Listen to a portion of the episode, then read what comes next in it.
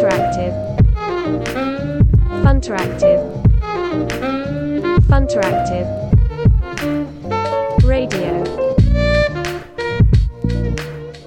こんにちは、ファンタラクティブの井村です。こんにちは、ファンタラクティブの中村です。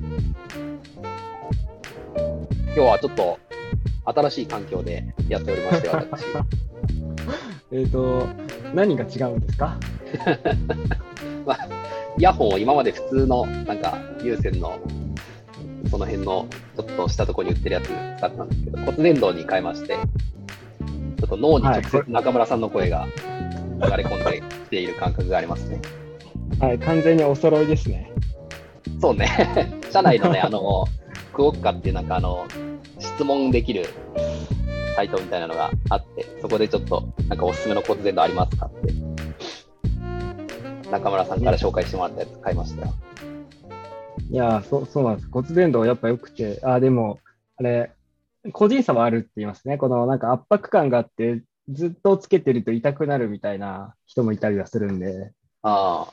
あ、う僕なんか先週ぐらいから耳が痛くてね、なんか、もともとなんか耳あ結構、なんだろう。耳鳴りじゃないんだけど、あるなと思ったけど、まあ、もしかしたらなんか、ずっとイヤホン、1日8時間とかね、ずっとしてる時あるからあ、。そうなんだよ。あね、の僕も最初それであの耳の中が蒸れるというか、あの本当に若干これ良くないなと思って、あの耳を塞ぐのをやめてからだいぶ快調ですね。大事だね。ちょっと、いやー、環境大事ですね。じゃあそんなところで、えー、本題に行きたいと思うんですが、はい。今日何の話でしたっけ？今日はですね、えっと、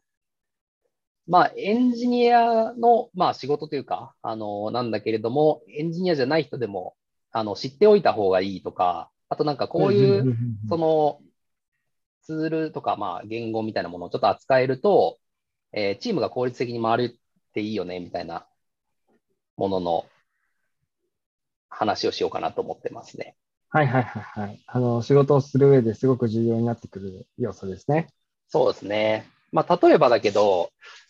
まあ、あの、HTML とか、まあ、あとなんか最近だと Git とか、まあ、特に SQL とかって結構、あの、マーケティングやってる人とか、あの、かなり、そのエンジニアじゃない人でも、まあ、僕なんかあの、非エンジニアって言い方もあんまり好きじゃないんですけど、なんかよく世の中で言われるような、まあ、あんまり、まあ、うん好きじゃないといつ使っちゃうかもしれないですけど、あの、うん SQL とか、まああと最近だとなんかデザイナーのツールでも Figma ってやっぱデザイナーが使うイメージだけど、ちょっとずつなんかエンジニアも Figma 使ったりとか、まあディレクターも Figma 使ったりとか、あの、Figma も結構そういうなんか全員の共通なツールになりつつあるよなって感じがしますね。そうですね。まあ、うんみんなが使うことによって効率化を想定されて想定しているツールって感じもしますしね。うん。うん。提供側の意図を感じますね。ぜひまあみんなで割となんか使ってくれと。スタートアップとか、そういう社内に結構まあ CTO とかエンジニアとか、そういう人がいて、割とエンジニアの距離が近い会社なんかは、まあさっきのマーケターでもとか営業の人でも SQL 使おうよみたいな流れだったりとか、結構その、何でもかんでも、その、理解ができておらずにエンジニアにまあ頼んだりとか、いろいろするよりかは、みんなも理解しながら、そのエンジニアに教えてもらいながら、あの、そういうとこ使っていこうみたいな流れは、まあ結構最近だけじゃなくて、もうここなんか5年、10年の単位で、割とできてきてるかなとも思うんですけどね。そうですね。やっぱ認識を揃えるというか、あの、きょなんだろうな。共通の、まあ、重なる領域に対する理解、まあ、デザイナ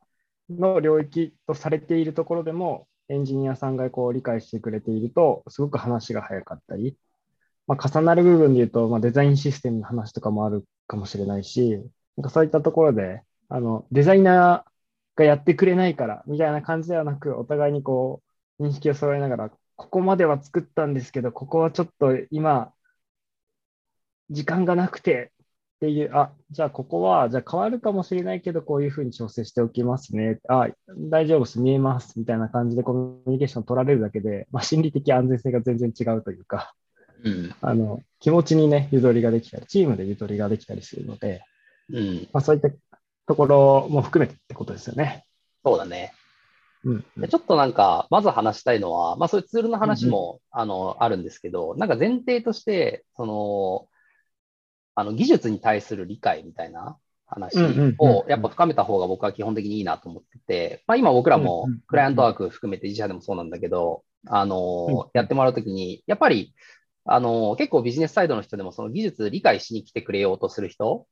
うんうん。も割と多いなと思うし、やっぱなんかその方が最終的にあの速度やっぱ速くなったりとか、意思決定の精度が上がるなっていうのはあって、そうですね。うん。それはすごく感じます。で、あの、まあ、僕らが関わるものって大体がそのデジタルプロダクト、まあ、ウェうんうんうん。ブの、まあ、それこそ HTML、あの、使うものとか、あの、ウェブサーバー使ってやるとか、まあ、あとは場合によってはネイティブアプリっていうケースもあるんですけど、まあ、大体はなんかね、あの、フロントエンドとバックエンドと、あとはまあ、インフラがあって、で、まあ、みたいな、そういう基本的な構成があるんですけど、うんうんで、まあ、ウェブだとどうしても物が見えにくいので、なんか最終的に見える、その UI の部分というか、実際に触れる部分、スマホとか PC の触れる部分っていうのは、ある程度理解がしてもらえるケースが多いんですけど、なんかその裏にある技術みたいなのって、全くのブラックボックスだとちょっと、その精度ある意思決定するのって結構難しいかなと思っていて、うんうんうんうん。うん。でそうなると、その、あの、まあ、裏側の仕組みも知ってもらった方がいいよねっていう話になるんですけど、なんかその知る範囲と知らなくていい範囲みたいなところも、なんとなく理解してもらえるといいかなと思っていて、これ、あれですね。う、んなんか聞いてて思ったんですけど、結構今、ビジネスサイドというか、決済者の人たちが知りたいような情報のですね。まあそうだね。で、まあはいもちろん決済者の人もそうなんだけど、例えばカスタマーサポートやるとか、まあそれこそ営業やるとか、まあちょっとなんか事例として思うのは、じゃあ車を売る会社があったとして、で、当然だから車のディーラーさんがいたりとか、まあ売る人たちとか、あとまあ、あの、いろんなことやってる人がいると思うんですけど、例えばなんか車売るときに、その、実際に自分がエンジンを作れる必要はない。設計できる必要はないんだけど、ただなんか自分のところの車のエンジンが、なんかどういう仕組みで動いてて、どういうガソリンで動いてて、で、まあそれはなんか他社のエンジンとは何が違う。ここがいいところで、ここがあんまり強くないところなんですよ、みたいな話っていうのは、やっぱできないと、なんかちょっと危ない部分もあるかなと思っていて、そうですね。うん。まあ、強み、弱みを把握して、技術を選定しているっていう話ですかね。そうだね。まあ、あとはなんかその、なんで動いてるかわかりませんみたいな感じだうんと、うんやっぱりその、まあ、さっきの意思決定もそうだし、その、実際のユーザーへの説明の精度が下がるっていうか、あとは自分の仕事の精度が全体的に下がっていくよね。エンジン周辺にまつわる予備知識とかもあの必要って話ですね。そうだね。まあ、エンジンだけに限らず、本当にワイパーだろうが、あの、ドアだろうが、ハンドルだろうが、ダッシュボードだろうが、全部一緒だと思うんですけど、うんうん。だそのその製品が、えーとどういう仕組みになってて、どこに強みがあって、どこに弱みがあるのかみたいなところを複合的にちゃんとえー知っていることが重要って話であってますね。うん。うん。で、多分その物理で物があるとさ、なんか物が実際に動いてるところが見えるから、そこにまあ、興味も持ちやすいし、イメージしやすい。だけど、どうしてもそのデジタルのプロダクト、本当にボタン1個押したら何かが変わるみたいな。確かに。あとなんかデータがとか言われてもさ、データベースがとか言われても見えないからイメージしづらいんだよね。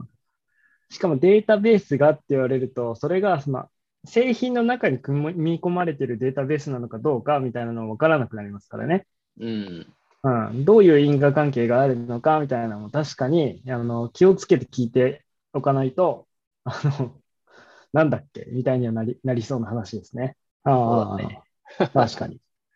車の例いいですね。うん、カメラとかだとさ、やっぱなんでここから覗き込んだらこっちのレンズから見えるものが見えるみたいなのは、じゃあ中に鏡入ってんじゃないかみたいなのが、やっぱりイメージしやすかったりするけど、うんうんうんデジタルプロダクトってそこが今日持ちづらい構成に、構造になってるっていうか、うんうんうんうんうん確かになん。か、そうですね。うん。むしろ開発者側があのんその前提をもう一度持つっていうのも今大事だなと聞いてて思ってたそうそうそうそう。開発者はね、普段だからやりすぎてるからう、んいや、データベースってこうじゃないですかみたいなのが、ねあの、自分の感覚で喋っちゃうんだよね。はいはい。あの、前提知識ありきの話の進め方をしてしまいがちですからね。そうそうそうそあ、これは確かにちょっと目から鱗だな。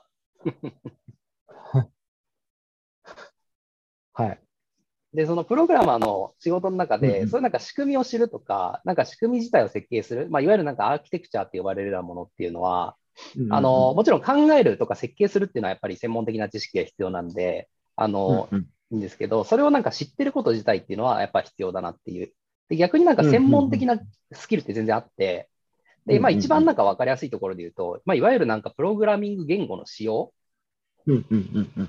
うん。例えばなんかこの言語は文字列を結合するときにプラスで結合するんだとか、こっちの言語はドットで結合するんだとか、なんかその時にシングルコードで囲わなきゃいけないとかっていう、うんうん。いわゆるなんかその言語の仕様みたいなのは、うんあの、知る必要は全くないと思うんですよ、プログラムを書かない人には。うんてかまあ無駄な知識という無駄な知識だなと思ってて。うんうんうんうん。で、どっちかっていうとさ、プログラミングって言われると、すぐそっちがフォーカスされるじゃないですか。まあ、で、実際プログラミングの本とかってさ、そうそう、なんかあの記号が書いてて、なんかそういうプラスとかドットとかでみたいな。で、それはね、確かにいらないんですよ。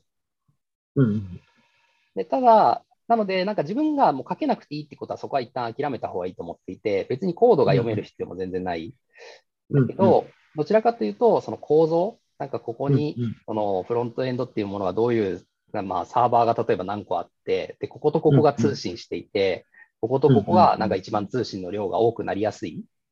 うんうんみたいなのって、多分、その、専門知識が別になくても、ちゃんとうんうん。理解しようと思えば理解できる部分だったりするので。うん、うんうん。そうですね。確かにその、つなぎの部分にどういうツールを選定するかとか、どういう仕組みを選ぶかみたいなところの話は、よくプロダクトを作っていく上で、まあ序盤のアーキテクチャの話とかでよく話題に上がりますしね。うん。で、そこにおける、えっ、と、良し悪し、まあ、メリット、デメリットを、えー短期的に見るのも必要ですし、長期的な運用フェーズとかも想定しながら、良し悪しを、えっ、と、一緒につまびらかにしていくみたいなのは、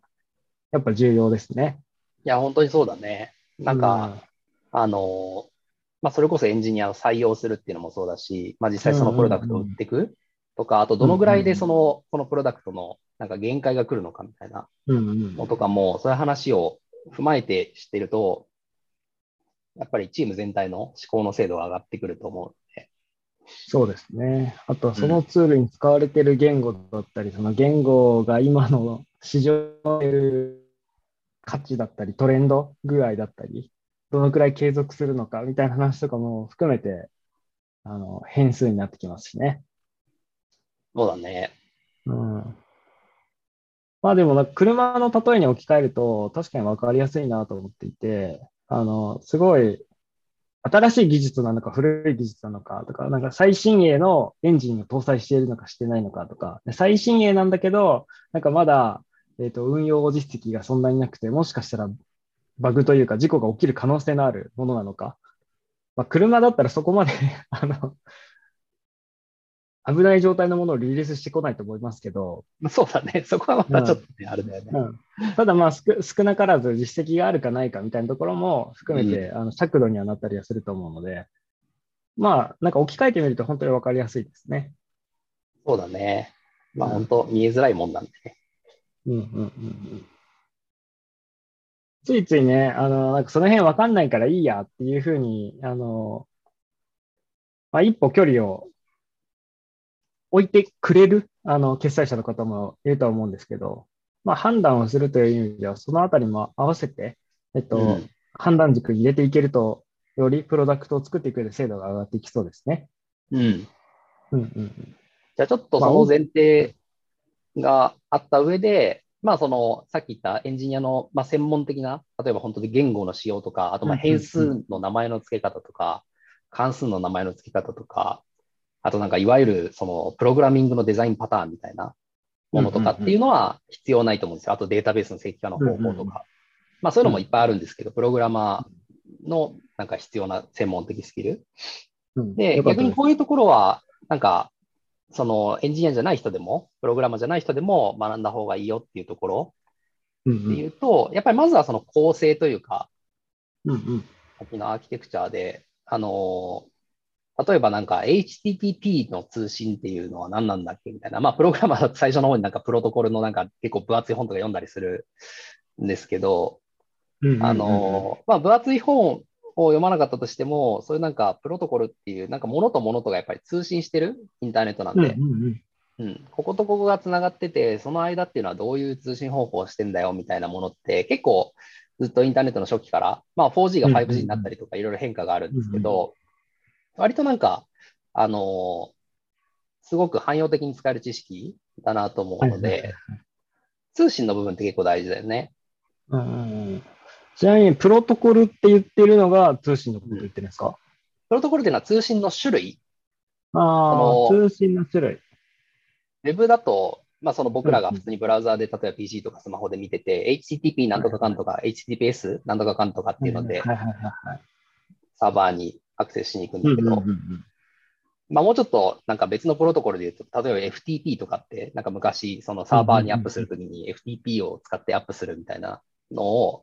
見てたりしたけど、あれもプロトコルなので、なんかそのブラウザー通信するときと、そのサーバーに FTP で物を上げるときっていうのは別のプロトコルというか、使ってるっていう。通信手段っていう捉え方そうでいいですか？そうそうそう。うん通信手段。はいはいはい。まあ、プロトコル一個一個に対しての知識というよりかは、基本的にはまあ HTTP ベースと、あの、うんそういうので使っていくっていうところはあるので、まあそういう通信っていうのが走っていて、あの、裏側が多分一番まず構造を把握するのに、何と何と何に分かれているかみたいな。で、こことここの間に通信が走ってるよっていうのを、多分なんかいわゆる図示したりとかして、まあ、あの、プログラマーだと結構構成図みたいな書いたりすると思うんですけど、この辺から入ってもらうのがまず分かりやすいかもしれないね。うんうんうんで、そうするとなんか、構成図ね、うんあの、まあ、デザイナーの私からするとですね、すごく苦手意識のあった図ですけどね、あの、構成図。まあたださっきの車車の例えをあの聞いてからあの構成図を出されると、確かにあのあ知らなきゃいけないなって気持ちになりそうだなと思って、今後あの、そういう共有をしていこうかなって思いました。多分、中学とか高校ぐらいの物理の授業とかでね、みんなそれやったはずなんだよね。ここのなんか、うんまあ僕ももう全然何も覚えてないですけど、いや、多分ね、そういうところから苦手意識が生まれてるのかもしれない。なんかね、この部屋でガソリンを爆発させて、で、その勢いでこっちのシリンダーが動いてみたいなさ、で、そうすると聞くとわかるじゃん。あ、なるほど、みたいな。それで車走るんだ、みたいな。うんありますよね。はいはいはい。まあ、そうですね。で、それをなんか自前で作るかとか、あの、サードパーティーの製品を使うかとかも含めて、こう、入あ、ってきそうそうそうますからね。そうそう。うんまあそういう構造が分かってないと、その例えばね、じゃあここに何かノーコードのツールを組み合わせてとか、何かそういう、うんあの第三者のツールを組み合わせて、じゃあここは Google, Google アナリティクスで取ろうとか、あのうんそういう判断もなかなかできないと思うんですよね。うんうんうんそうですね。なんかサーバーっていうと、それこそさ、なんかすごいサーバールームがあって、その中の設定をするとか、まあ今で言うともっと AWS のクラウド。で、そういう AWS ってすごく難しいものを中いじらなきゃいけないんだろうな、みたいな。で、実際中身いじるのは難しいんですけど、なんかじゃあうん Apache の設定するとか NGX の設定するっていう、まあ、うん。難しいんだけど、その構造だけ、ここにじゃあサーバーっていうのが1台あって、そこに NGX っていうのが入ってんだよ、みたいなのは、うんうんあの理解しておくと、多分 Web うんのうん。世界で長く仕事ができるというか、仕事の精度は全然変わってくるかなと思うんで。そうですね。その製品の特性とか、あの、メリット、デメリットを合わせて知っておくと、すごくいいですよね。そうだね。まあだから、その、機械に、うんうん。このサーバーと通信。っていうのは、多分まず、あの、分かってもらった方がいいんだろうなと。であともう一つが、そのサーバーの中に入っているものなんだけど、あの基本的にサーバーの中に入っているものって、まあ、いくつかパターンがあって、まあ、一つが、あの、一番、プログラミングのコード、ソースコードはいはいはい。が入っているサーバー、まあ、なんかいわゆるそのフロントエンドとかバックエンドって呼ばれるようなものにはソースコードが入っているケースがあるのと、あとはデータベースが入っているケースがあって、で、まあ、あとはそのファイル、なんか画像とか、そのいわゆるなんかファイルサーバーみたいなものがあったりするっていうぐらい、まあ、それ以外もちょっといろいろ入ってるケースあるかもしれないけど、まあ、主にその3つがじゃああったとして、で、プログラミングのそのソースコードのところは一番意外に理解しなくていいというか、まあ難しいんで、あの、まあ理解はしてた方がいいんですけど、ちょっとなんか置いといた方がいいかなと思っていて、で、まあよく出てくる SQL の話。はデータベースの話になるので、なんかその自社のサービスがデータベースを何個使っていて、そのデータベースにどんなデータが入っているのかっていうところが、あの、理解できてきたりとか、うん、そこに対してその SQL っていう言語、まあ言語っていうか、プログラミングじゃないですよね、SQL って。なんか、え、あの、そうなの？まあ、でもプログラミングじゃないって言われると、ちょっと語弊があるかもしれないけど。いろいろなんか、あの、コード書いてるイメージありますけどね。なんか、何何か特定のデータを読み込みたいからちょっと SQL 叩くみたいな話あるじゃないですか。そうだね。なんか、あの、プログラミング言語っていうのは、あの、普通の SQL じゃない話ね。JavaScript とか、例えば。はいはい。は、なんか処理を書いていくんですよ。こうこういう動きをしなさいっていう。はいはいはいはい。つながりました。ね、SQL は、あの、うん、そんなになんかそこで複雑な処理とか UI とつなぐとかじゃないので、あくまでデータをどう扱うかっていうだけの話で、こうこうこういうデータをくれっていう、まあ、いわゆるなんかセレクトって呼ばれるような、なんかまあリ、リードのデータ、読み込みだけはいはいはいはい。が、まあ、今、今 SQL、Google 先生に聞いたところ、構造化問い合わせ言語ってで出てきましたね。なるほど、と思って。つまり言言語といえば言語なんだけど、あの質問をしてあの必要なデータを取ってくるっていうのが SQL ってことね。そうそうそうそうそう、うん、プログラミング言語ではありませんとも書いてあるんで、あ、なるほどってなりました。で、HTML も近いとこがあってさ、はいはいはいはい。安坂って HTML 書いたことある ?HTML、あの、研修でやったことがあるぐらいですね。ああ。まあ、アプリだとね、ほとんど出てこないと思うんですけど、まあ、あれもなんか、その分類なんだよね。なんか、ただ単にその処理を書いたりとかしないで、うん、あの、これがタイトルだよとか、これが見出しだよとか、うん、これが、まあ、マークアップランゲージなんで、あの、その文書構造に、とか。そうそう、意味をつけるだけっていう。うん、あれもなんか、まあ、やってることを見た目はすごくプログラミングっぽいけど、あの、そういう処理を書くものとはちょっと違うから、うんうん、まあ、SQL も HTML もそうなんだけど、そういう意味ではなんか、あの、まあ、覚えやすいって言うとちょっと語弊があるのかもしれないけど、その専門知識っていうのは少し違うというか、うんうんうん、なんだよね。いや、まあ、専門知識といえば専門知識ですけど。専門知識、専門知識なら間違いない。あの、SQL、うん、データコードを理解してめちゃくちゃ、あの、このタイミングでこのデータを引き抜こうみたいなのも含めて、やっぱ扱う人によって全然、あの、精度変わってくる気がするんで、専門知識だとは思うんですけど、あの、いわゆる、さっき言った、えプログラミング言語と、あの、全く違う技術だって話ですよね。そうだね。うん、でおそらく、その、プログラミング言語を習得するっていうものに比べると、うんうん、あの、習得するまでの時間っていうのは、うんうん、あの、短くて済むかなと思っていて、うんうん、まあ、だからこそ、あの、多分、マーケティングとかセールスの人でも SQL 書こうみたいな流れが結構出てきたっていうか、まあ、さすがになんか覚えるまでにさ、なんか1年、2年かかりますみたいなものとか、うん、あの、デザインもそうだけど、を、その、専門職じゃない人に時間使ってやってもらうかって言ったら、またちょっと違うじゃない。それはそれで。そうですね。SQL は多分、その問い合わせる内容をちゃんと考えられるみたいなところに専門性がさらにありそうなぐらいですかね。そうだね。データアナリストとかはやっぱその辺がすごいなって思いますもんね。そんなとこから見てくるみたいな。そうだね。